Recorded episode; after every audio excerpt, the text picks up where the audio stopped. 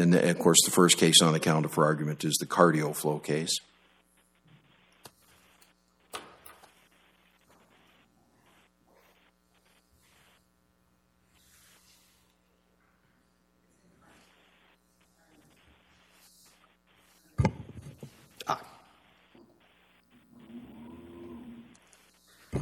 Thank you very much. Uh, Glenn Danas for Appellant uh, Cardiovascular Systems. Uh, may it please the Court. Uh, as we explained in our recent supplemental briefing at the Court's request, uh, the District Court here lacked jurisdiction over this case, and this case should be remanded to the State Court where it was initially filed. there was no federal patent jurisdiction for the reasons we explained. The case does not actually arise under the patent laws making removal improper. Uh, because CSI's remand motion was timely under this court's ruling in Holbein, uh, this court's ruling in Holbein explaining that a jurisdictional defect can be raised at any time, but uh, non jurisdictional defects must be raised within 30 days. CSI's jurisdictional defects only motion remand was timely. Uh, and if the court has any questions about that, I'd be happy to get into it. Uh, otherwise, uh, on the merits, reversal is required if the court gets to it for two primary reasons. One, because CardioFlow was bound as a function of equitable estoppel in this case, and two, because CardioFlow was bound to the settlement agreement between Ms. Nadirashvili and CSI by principles of agency. Uh, under equitable estoppel, uh, there's a long, uh, centuries long tradition of the doctrine being applied flexibly, including in cases discussed by this court and by the Minnesota Supreme Court, that equitable estoppel is a flexible doctrine that is used to do justice, especially where a rigid application of rules of law would not necessarily apply. This is precisely that kind of situation. Uh, as we explained here, uh, by acceptance of the benefits style equitable estoppel, CardioFlow is bound to the agreement. We showed in record evidence that there was prior knowledge on the part of um, CardioFlow via Mr. Petrucci of the contents of the settlement agreement, uh, which would include, of course, Section 10 and the provision that says that any assignee of the of the patents that were divided by the settlement agreement must uh, agree in writing to be bound by the settlement agreement. Counsel, what about the district uh, court's conclusion that um, there just weren't sufficient facts pleaded uh, to to make up equitable estoppel?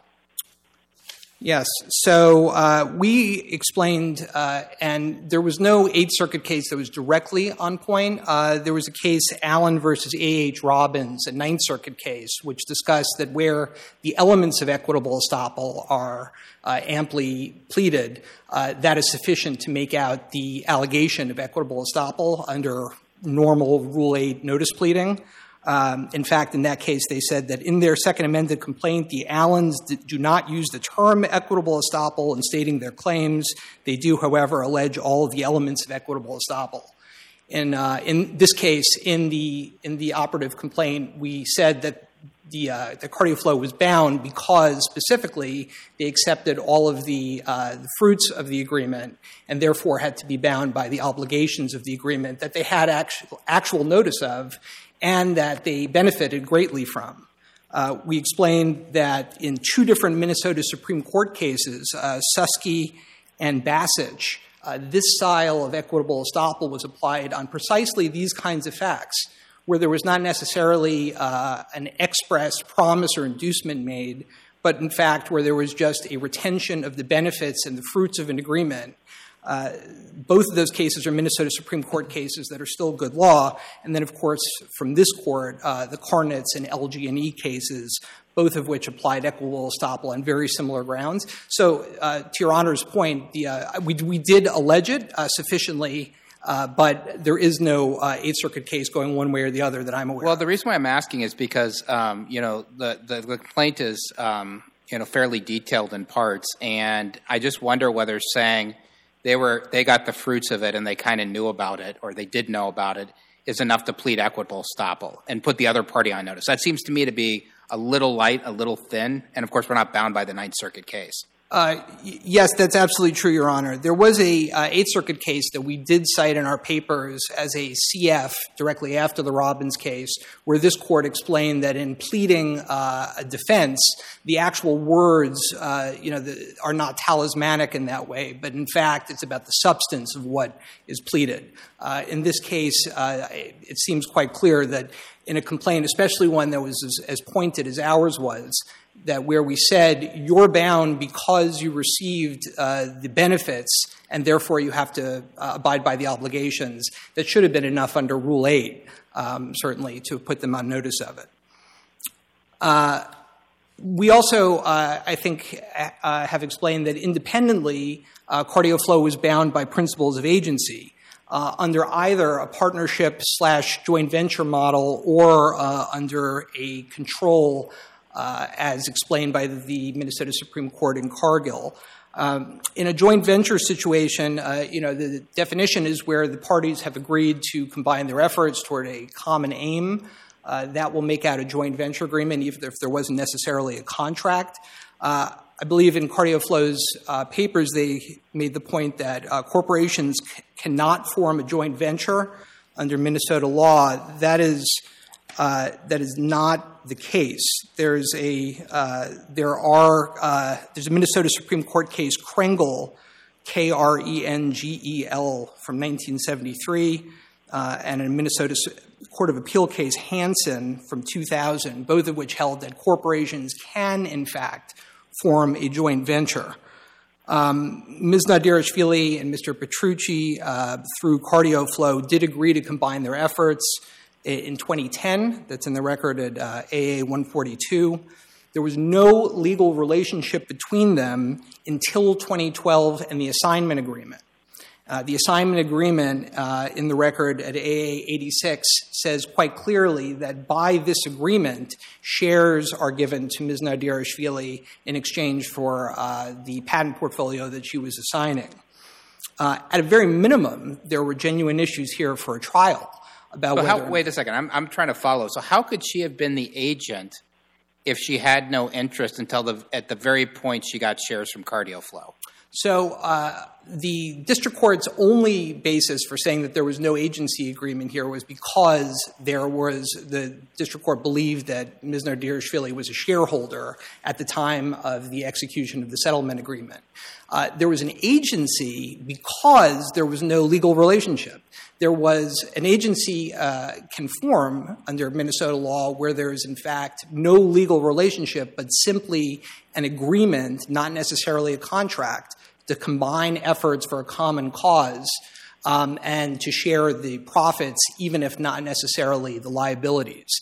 This so, is, so the, the question then is, is is the argument then that CardioFlow had or um, Petrucci had such control over her that that she de facto became an agent for for CardioFlow? Well, the, there are two different arguments. One of them would be that there's sort of this joint venture argument. They had an agreement uh, as early as 2010 that they were going to combine. Let's form this thing, CardioFlow, one day, and it's going to take control of these patents, and we're going to make some money out of it. That's in the record.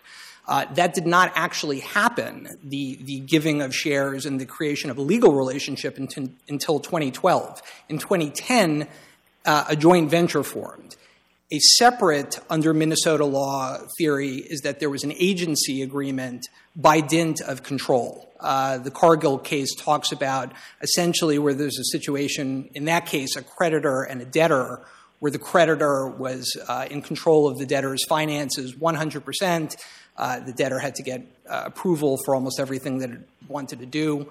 Um, and, uh, and in that case, where there was an, an, a right to intrude on the privacy of the debtor, uh, that there was an agency agreement. And that was precisely what we showed, even if the district court had been correct and Ms. Nadirashvili had been a shareholder, so therefore a joint venture could not have been created. An agency relationship could have been created and, in fact, was created by dint of this kind of deep control. It would be unthinkable in a normal situation for someone uh, to have a right, like Mr. Petrucci did, to speak with the lawyers of a party in a case and to exercise control over the litigation.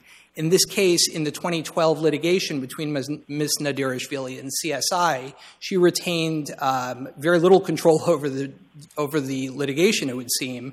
Mr. Petrucci uh, admitted that during the course of the litigation, not even necessarily just when it was over, he was able to make sure that the two provisions that he quote unquote cared about, which were sections two and seven, were in the agreement. Again, in a non agency situation, that would be uh, very bizarre and unusual for someone to be able to intrude into the litigation like that. That's precisely the situation here. Let me ask you one additional question. I don't, I don't mean to monopolize your time, but I, I want to get to this before you get to rebuttal, which is exclusive right and license. Um, you had a separate. I just want to figure out what's going on here because that confused me. And the district judge said there's no exclusive right, um, there's just an exclusive license, and there's no actionable claim here. Um, you say that's right um, there is no exclusive right, but we still win because there's an exclusive license. Please explain that to me. Uh, sure, Your Honor. So below the uh, the two different theories that we pleaded were there uh, as li- as theories of liability were that there's an exclusive right irrespective of the patents, and then there's an exclusive license. The district court found that there was not an exclusive right, that there was an exclusive license, and that the exclusive license survived the assignment to uh, to CardioFlow. We didn't take issue in the appeal with the exclusive right piece.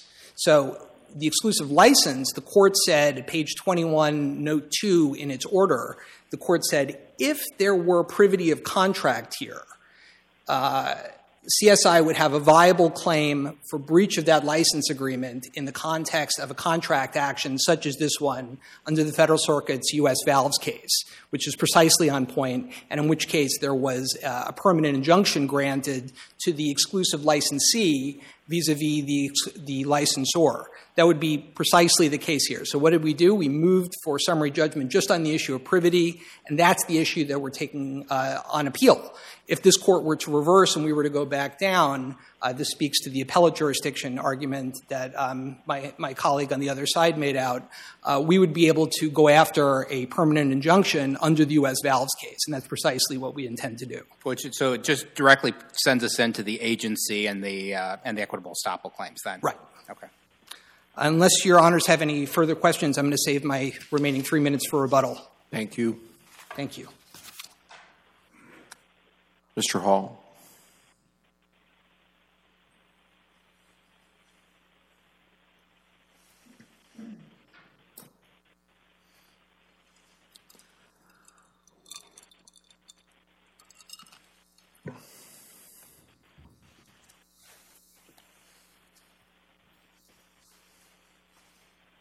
Good afternoon, and it may, may it please the court. Dan Hall here on behalf of the Appellee CardioFlow Inc.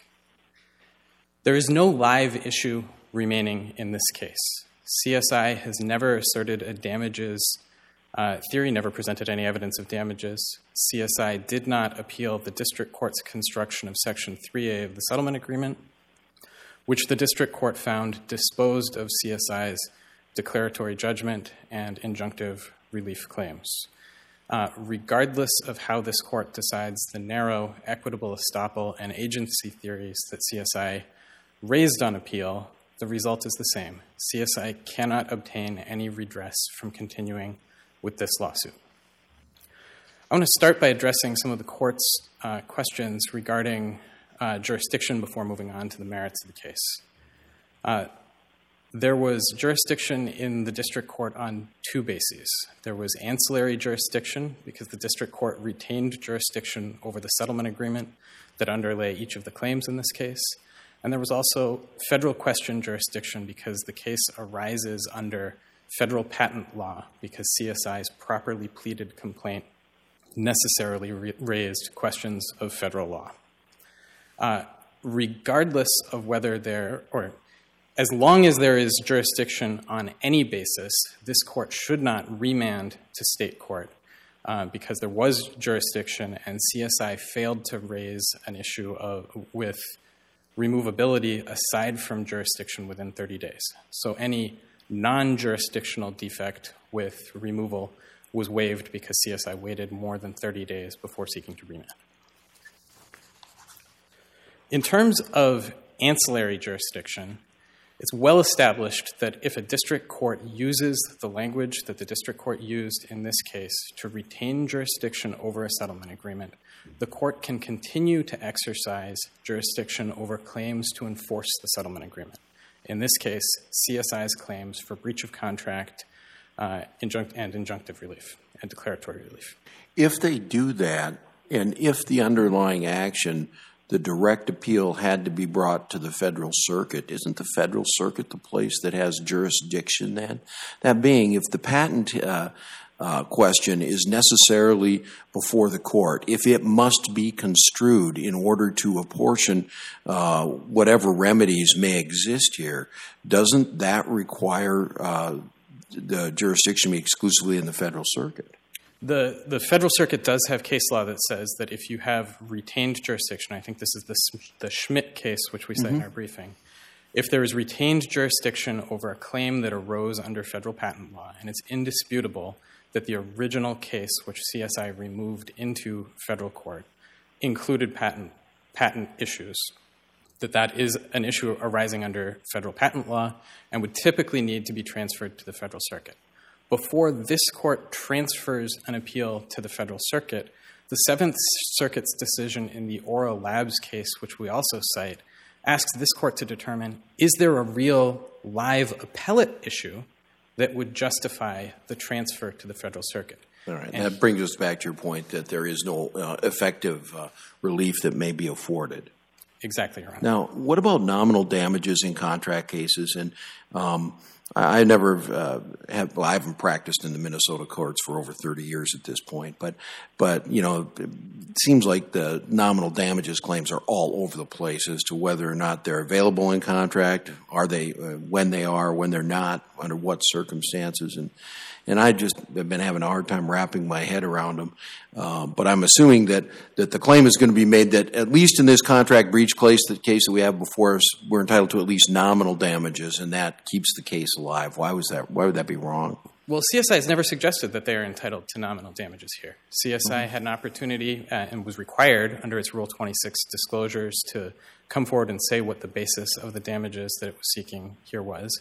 CSI declined to identify anything. CSI said it is something to the effect of uh, discovery is ongoing, we'll wait and see about damages. But more specifically. But, but the whole point of nominal damages is that you can't prove damages, but you're entitled to at least nominal damages if you can't prove damages.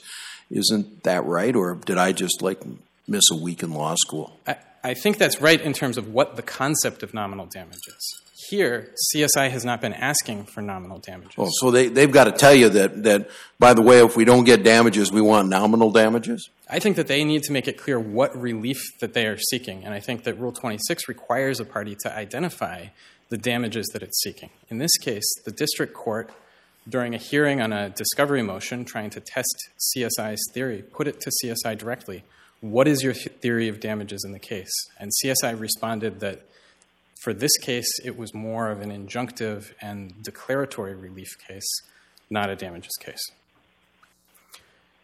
Thank you. Uh, this court's decision in the Myers versus Richland County case, I would commend to all of your honors as a case that squarely addresses whether someone other than the initial party to a settlement agreement can come into court under ancillary enforcement jurisdiction. In Myers, it was a third party beneficiary theory. Uh, it was an individual who had testified at a deposition uh, there was a, uh, a, provision in the contract that prevented retaliation against people who had helped the gender discrimination plaintiff in the underlying case. Um, and this court recognized that he had standing and could pursue, on a third party beneficiary theory, a claim for breach of that uh, settlement agreement, at least as far as jurisdiction went. Um, other decisions, such as the Ninth Circuit's decision in the Volkswagen clean diesel case, um, and the Fourth Circuit's decision in the Orlando residence case stand for the same proposition that someone who was not an original party to the case or original party to the settlement agreement um, can assert ancillary enforcement jurisdiction. Um, there was also original subject matter jurisdiction because the well pleaded complaint necessarily raised substantial issues of federal patent law. Namely, in order to prove, infring- in order to prove breach of Section 3A, the provision of the contract that CSI asserted in this case. CSI needed to prove that there was a infringement of some patent licensed under the Nadirashvili patent portfolio. Now, in its initial complaint, CSI ran away from the language of the contract, didn't put the contract in, but this court's decision in Gorog and related decisions uh, stands for the proposition that the court can look to the actual language of the contract. And here, it necessarily raised patent infringement issues. Counsel, how does it require interpretation of patents, or does it have to? It requires, in order to prove infringement of the patents, there's a two step inquiry. First, the court would have to look at the language of the patents and construe the claims of the terms of the patents, and then would have to look at whether specific devices practice all of the elements of the properly construed claims. And that's a necessarily federal inquiry because it deals with federal patent infringement questions. It's, yeah, it seems that in order to interpret whatever this license covers, one needs to know what the underlying patents say, and that requires some construction. Um, and uh, this isn't a case in which there's a fully developed record on the construction of the patents where we could say, yeah, we don't got to decide anything because sitting over here in Markman land, we have uh, an order of construction. We look at that order of construction, and then we're perfectly competent, even though we're not the federal circuit, to say, is that reasonable or not reasonable? Um, and, and we're not, you know, deciding or construing that patent unless somebody challenges the underlying construction, right? Um, but here it seems like everything's kind of just floating around, and there has been no construction of this patent before it was settled, right? This case assigned uh, certain licenses and patent uh, privileges uh, in a way that um, is not particularly plain on its face because we don't have them divided into two distinct categories where there's no possible uh, um, uh, overlaying uh, constructions, right? I mean, there was a way this could have been done. That could have been done like you have patents number blah, blah, blah, blah, blah. We have patents numbers blah, blah, blah, blah, blah. And we haven't given any, you know, mutually, uh, um, um, mutual licenses uh, to exercise the art on this in order to make the art on that work, which is kind of what this thing did, right? Does that make any sense? I know I'm using all sorts of indefinite statements there, but it does, Your Honor. And and it's important to remember that in this case, at the very outset of the case, when the court set its scheduling order, the court set deadlines for the mm-hmm. parties to come forward, present claim charts, and assert any theory of patent infringement that they had. At the time of the claim chart due date, um, and, and, CSI was a couple weeks late, but shortly thereafter, CSI came forward with claim charts for unrelated patents, not patents under the Nadirashvili patent portfolio, but unrelated CSI patents. It did not, until opposition to summary judgment, show up with a list and, and claim charts for patents that it alleged were implicated by this case. So CardioFlow moved to strike those, um, those untimely infringement contentions. The district court ultimately denied that as moot, given that the district court resolved the issue on other grounds. But that's the reason why there is not a more detailed basis like there would be in a typical patent infringement lawsuit. Mm-hmm. I'd like to touch at least uh, on CSI's appealed issues, the equitable estoppel, and the agency piece. The district court correctly found that CSI's uh, claims in this case related to equitable estoppel. There was nothing pled in CSI's complaint. There are, I think, two mentions of accepting some benefit in the complaint. But if you read the actual language of CSI's amended complaint and you read that in context, paragraph 16 of CSI's complaint says Lila Nadirashvili assigned the settlement agreement to CardioFlow. And paragraph 17, which refers to accepting it, says CardioFlow accepted that assignment. That's a theory that CSI was operating on where the, the contract was actually assigned to CardioFlow. And ultimately, the district court found that that wasn't the case. The evidence did not support it. And Ms. Nadirashvili did not assign the settlement agreement to CardioFlow. But CSI didn't plead an alternative basis for subjecting CardioFlow to liability under that contract on an equitable estoppel theory. CSI was moving forward with a straightforward assignment theory that ultimately was not borne out by the facts. CSI never came forward with evidence that would support the elements of estoppel a promise or inducement, reliance by CSI, or some harm to CSI from not enforcing that initial promise or inducement. This simply was not an equitable estoppel case. It has never been an equitable estoppel case. CSI has attempted to pivot to something which it refers to as an acceptance of the benefits estoppel. It cites a number of non Minnesota cases as well as this court's decision in the Karnitz case. The Karnitz case, I think, is instructive because even if this court were to uh, believe that that is a valid concept, in the Karnitz case, reliance was important, and there simply is no reliance here on the part of CSI. You know, everybody keeps talking about this as a species of equitable estoppel, and perhaps it, it is, but I keep looking at it, it seems like it's an ordinary contract principle that having accepted the benefits of the contract, you either are bound uh, to fully perform the contract or you're bound to rescind, and you don't have any choice in between. Um, and I don't see that as an equitable thing. I see that as a contract thing. Am I am I wrong on that? I, I think you are, Your Honor. And and here's the issue. CardioFlow accepted an assignment of patents. There's no dispute about that. Right. And the settlement agreement authorized Lila Nadirashvili to assign patents to CardioFlow. CardioFlow took that assignment. Mm-hmm. There's a separate provision of the settlement agreement, Section 10 of the settlement agreement, which allowed but did not require Nadirashvili to assign the entire settlement agreement to CardioFlow. CardioFlow didn't take the contract. CardioFlow took patents that Ms. Nadirashvili owned. And I heard Mr. Danas say that the Section 10 includes a provision that they must assign the settlement agreement along with the patents. And that's actually contrary to the language. The language says Ms. Nadirashvili may assign. The contract frequently uses may in its traditional permissive sense, and it uses shall, I think 16 times, shall or must, in a mandatory sense. The final theory that CSI asserted here at, the district court in opposition to summary judgment was an agency theory. CSI essentially said if not a contract principle, then there must be some kind of joint venture here. Um, or the Cargill situation, which is a very unique situation, um, which I'll get to in just a minute. Um, but in terms of that joint venture, there are four elements of a joint venture. They're set out in the Duxbury case. And in order to have a joint venture, all of the elements must be met. There has to be not just joint investment in something, but mutuality of control over the joint venture. There's no evidence that Ms. Nadirashvili had control over some kind of joint venture. And Minnesota cases, especially the Renberg case, which we cite, are clear that a corporate entity is not a joint venture. CSI's theory in the district court seemed to be that somehow CardioFlow, a pre existing Delaware corporation, was somehow a joint venture as opposed to a corporation. That simply is not the law in Minnesota. Uh, I see that I'm out of time. Um, thank you, Your Honor. Thank you.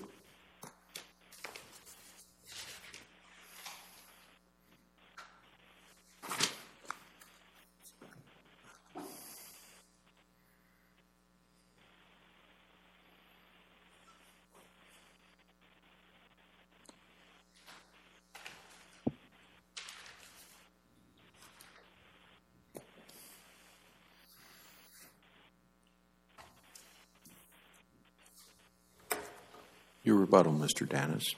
Uh, thank you very much. I just wanted to, to address a couple of points from uh, my, um, my colleague on the other side. Uh, first, there is um, no arising under federal patent uh, jurisdiction in the district court here. Uh, we went through the four Gunn factors, which are determinative of that inquiry, in which it would have to be the patent question would have to be both necessary and quote unquote substantial. Uh, it was not necessary because, as pleaded, we had two different theories of breach under Section 3 of the, of the settlement agreement, uh, one of which was the license under Nadirashvili patent portfolio that might require some patent questions to be answered. The other was an exclusive right uh, in general, irrespective of patents. Under that theory of liability, there was no patent question that was raised. Uh, under the Gunn factors, that would mean that a patent question is not necessary in this case. And even if it were, the patent questions here would not be substantial. Uh, in our brief, our supplemental brief, we cited the inspired development case from the Federal Circuit, uh, which is quite recent. And then in our uh, principal, or in our reply brief rather, we cited Antenna Systems uh, 976 F3rd 1374, a Federal Circuit case from 2020. Both of those cases say that if the patent questions are garden variety, uh, that would not uh, necessarily govern other cases that are not uh, about abstract legal principles, but essentially are just very fact bound uh, patent questions. These are ones that state courts can handle in a case like this. Uh, so, under the Gunn test, there is no arising under patent jurisdiction here. Um, to address the appellate jurisdiction question, uh, in in the uh, my my opponent makes much about this idea that we have waived our right to to contest the injunction or our claim for injunctive relief in the district court's order.